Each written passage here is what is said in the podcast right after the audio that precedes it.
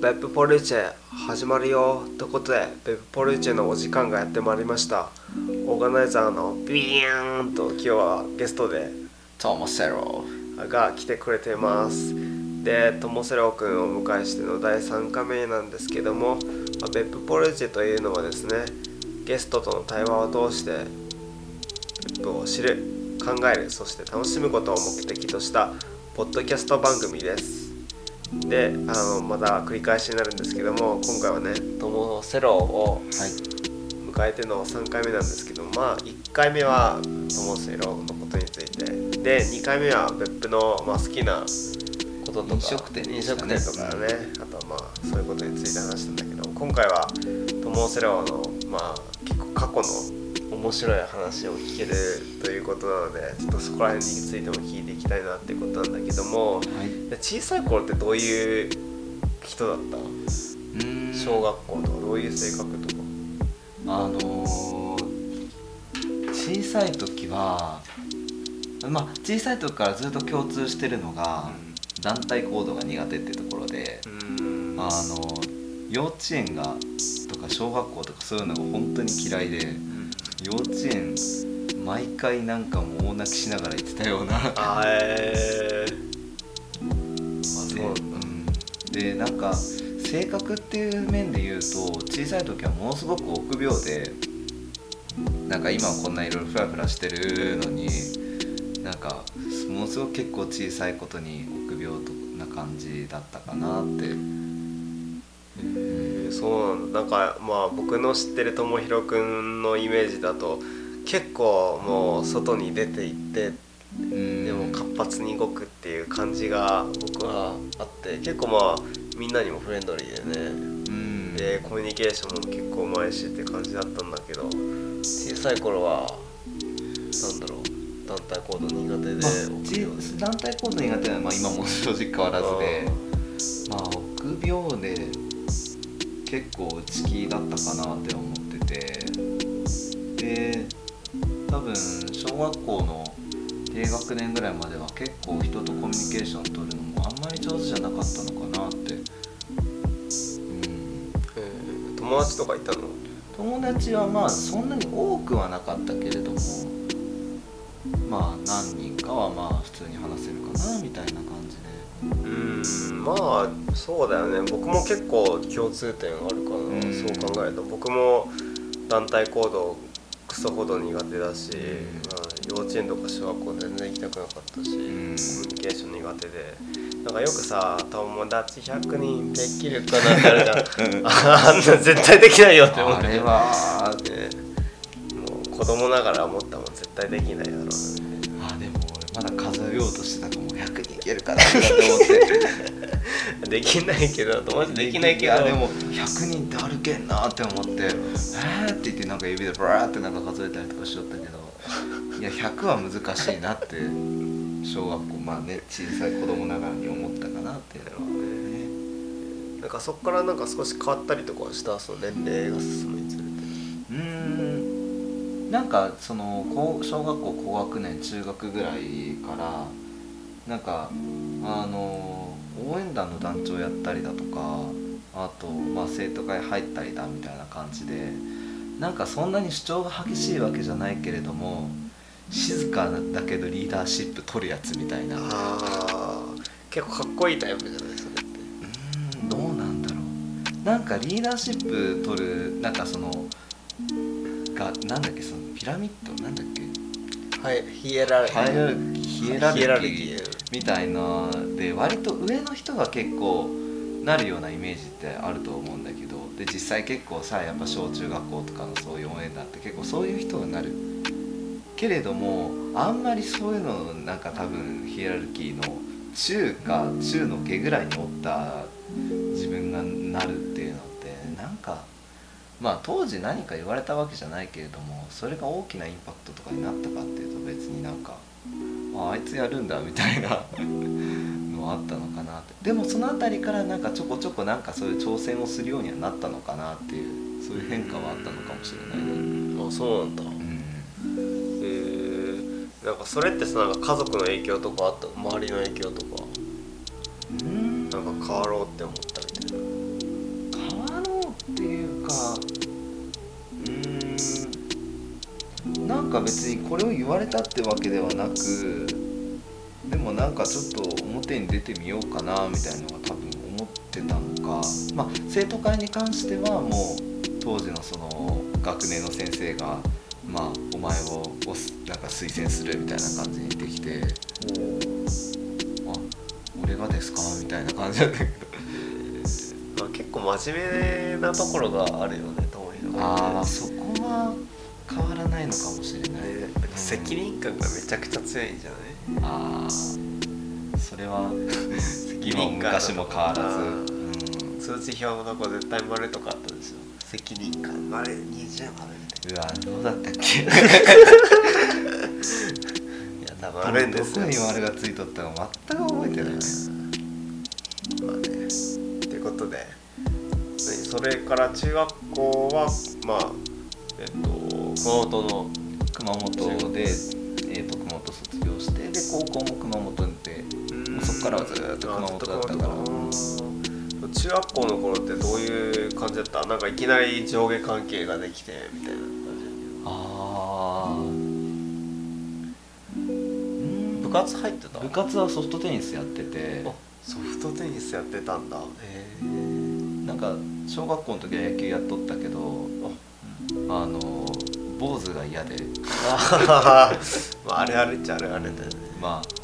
あ、あとあんまりそんな野球上手だったってわけでもなかったから、じゃあでもテニスもちょっと小学校の時一瞬やっとって、小 2,3 ぐらいかだけ、じゃあテニスやってみようかなみたいな。なんか小学校からの仲いい友達もたまたま一緒入っとって、上下関係、まあ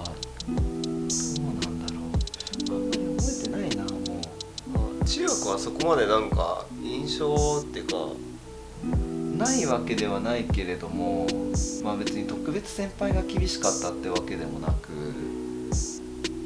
まあその辺は普通だったんじゃないかなみたいな。そうなんだ。なんか中学校の時になんかこういうことがあったよみたいなことある？自分が楽しかったこととか。なんかもしかしたらこういう今旅とかするようになった原点っていうか、まあ、原点の原点じゃなくって、ちょっと今につながるそのまた一個の原点が多分中2の時にあって、いわゆる普通のママチャリン、まあ、みんな持ってるような普通のチャリンコで、友達のばあちゃん家が阿蘇にあって、阿蘇までチャリンコで行ってみようやみたいな熊本市内からその友達ばあちゃん家までちょっと行ってみようやみたいな。どれぐらい距離的には何キロ？まあ阿蘇の手前の方で友達ん家は30キロ。なるほどね、でも結構山の方だから標高500メーター600メーター。すげえ。それってさ、その今 APU があるところよりも高い。APU は 300m ちょっとみたいな。すごく分かりやすい絶対にやりたくない僕だったそれは30キロでしょ。30キロ。だいたいさ、その亀川の下らへんあたりから APU って距離的には多分 5、6キロかな。あれをかける6するってことでしょ。まあ、単純計算で言うと、いやそれ往復だから60キロ。片道30キロで中2でやるの？中2の冬に部活がなかったのかな。いや、部活午前中あって、で昼飯食って行こうやみたいなそんな軽く？でなんかそのまあ3人で行って、そのうちの1人のばあちゃん家がそこにあって、行ってみるかみたいな感じで行ったの。実際に行って、その昼ぐらいに出たの？昼ぐらいに出て、で着いたのが3時か4時ぐらいで。3時4時っていうのは午後3時4時ぐらいで。じゃあ3時間ぐらいでいいんですけど、3、4時間だったのかな。結構ぶっ飛ばした？いや、でもやっぱ坂とかあったけんそんなに飛ばせるわけでもなく、ただ着いたらばあちゃんおらんくって、友達のどういうこと？時なんかあれ来たはいいけどおらんわみたいな感じでもうなんか10分20分その辺うろうろしてもう帰るみたいなで帰ったで帰って、まあ、帰ったのが6時、まあ、日が暮れたぐらいかみたいな。なんかそこで火がついちゃって多分僕はあできるみたいなできるんやみたいな。でもそれすごいよね。だって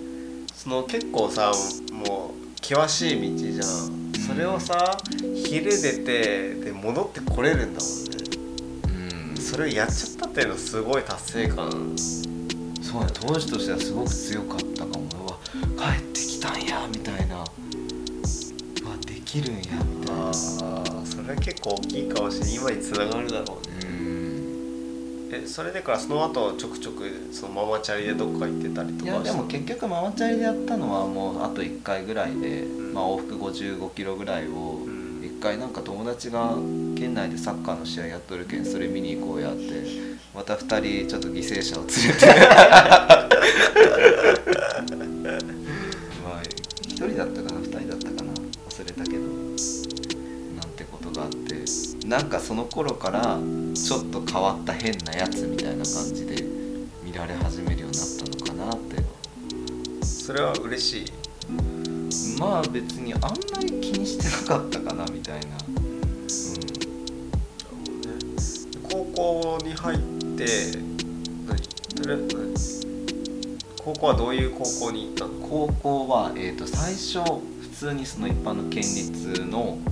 進学校、うん、まあ進学校って言ってもそんなにめちゃくちゃ上ってわけでもなく、まあ中堅の進学校みたいな。でもやっぱその国公立行けよ行けよみたいな感じで進めるようなところだったね、うん、なるほどね。そこで結構勉強頑張るみたいな。まあ勉強はすごくなんかやれよみたいなやっぱ強いところで、なんか毎日自主学習2時間はするようにみたいな。ああなるほどね。結構みっちりみたいな、うん、結構勉強やってたね。部活とかやってたもん。部活はまた高校でも外テニスをやって。なるほどなるほど。でも勉強もやり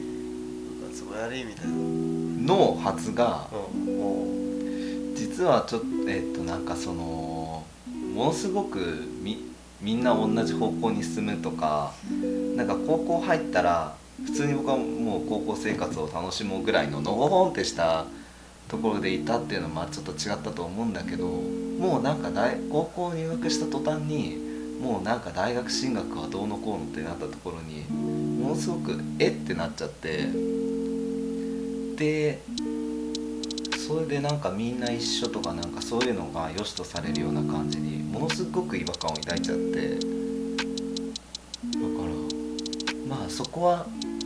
高校が悪いとかそういうみんなが悪いとかじゃなくって、でもなんか一緒ってなんか変じゃないみたいなっていうのが強くなって、まあ、結局、まあ、2年になった時に学校行かなくなって、ああそうなんだ、なんかもうちょっとしんどいわってなっちゃって、その時。それは何その行きたくないなって言ってからもうその時からプツって行かなくなったの？なんかもうその高校の1年生の時から結構もういや定期的にやめようかなみたいな思ってて、でなんかでもまあそれでもやっぱ修学旅行あるけんちょっとそこまで行こうとか、まあちょっと部活のなんかがあるけんそこまで行こうとかっていうのはまあなんとなくちょこちょこそういう。ずっと悪かったわけじゃなくて少し上がった時もあったんだけど、でも2年生になった時にもそれはプツンって切れちゃって、でもその次の日からもうベッドでダーンみたいな。そうだ、あベッド生活ベッド生まあ引きこもりだったんだけど、でも引きこもりもやっぱ1週間しか続かなくって早いね早いなるほど。あじゃあちょっとチャリンコでどっか行こうかみたいな。出たチャリンコあでももう自転車を当時はママチャリではなくって、まあ、ロードバイクを高校生になった時に乗り始めてて、で鹿児島の一番下まで行こうかって九州の最南端まで行こうかってなって、で途中まで親と一緒にキャンプして車に乗っけてもらって鹿児島まで、じゃああとは行ってらっしゃいみたいな感じで、なんか親も親でなんか結構面白いよねそれ。結構 OK だったの、その学校に行かなくなること。ああ OK か NG だったら OK で、なんかまあその高校スカンってことも言ってて親には。だからまあものすごく良き相談相手だったなって思ってて、でまあチャリンコで行った時にそこで一個お世話になった宿があって、でなんかそこの人にまあ、普通にもうゴールデンウィーク過ぎる前、ゴールデンウィーク中の平日だったのかな、あれ学校はみたいな感じで言われて、でその時にさ、こういう理由で行っとらんくってってしたら、まあ別に高校なんてね、そこじゃなくても生きる道はあるんだよみたいな感じですごく言ってもらって、でそれがものすごく励みになって、ああ別に学校行っとらんくてもいいやみたいな、違う生きる道っていうのはあるんだってその時にすごくなって、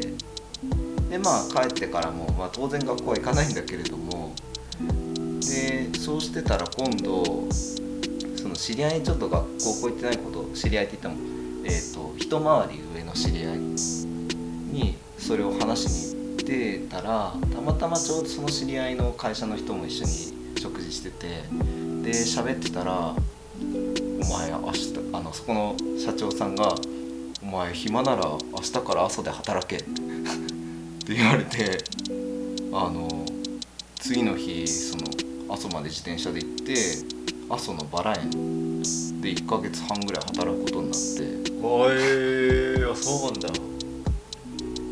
でまあバイトして、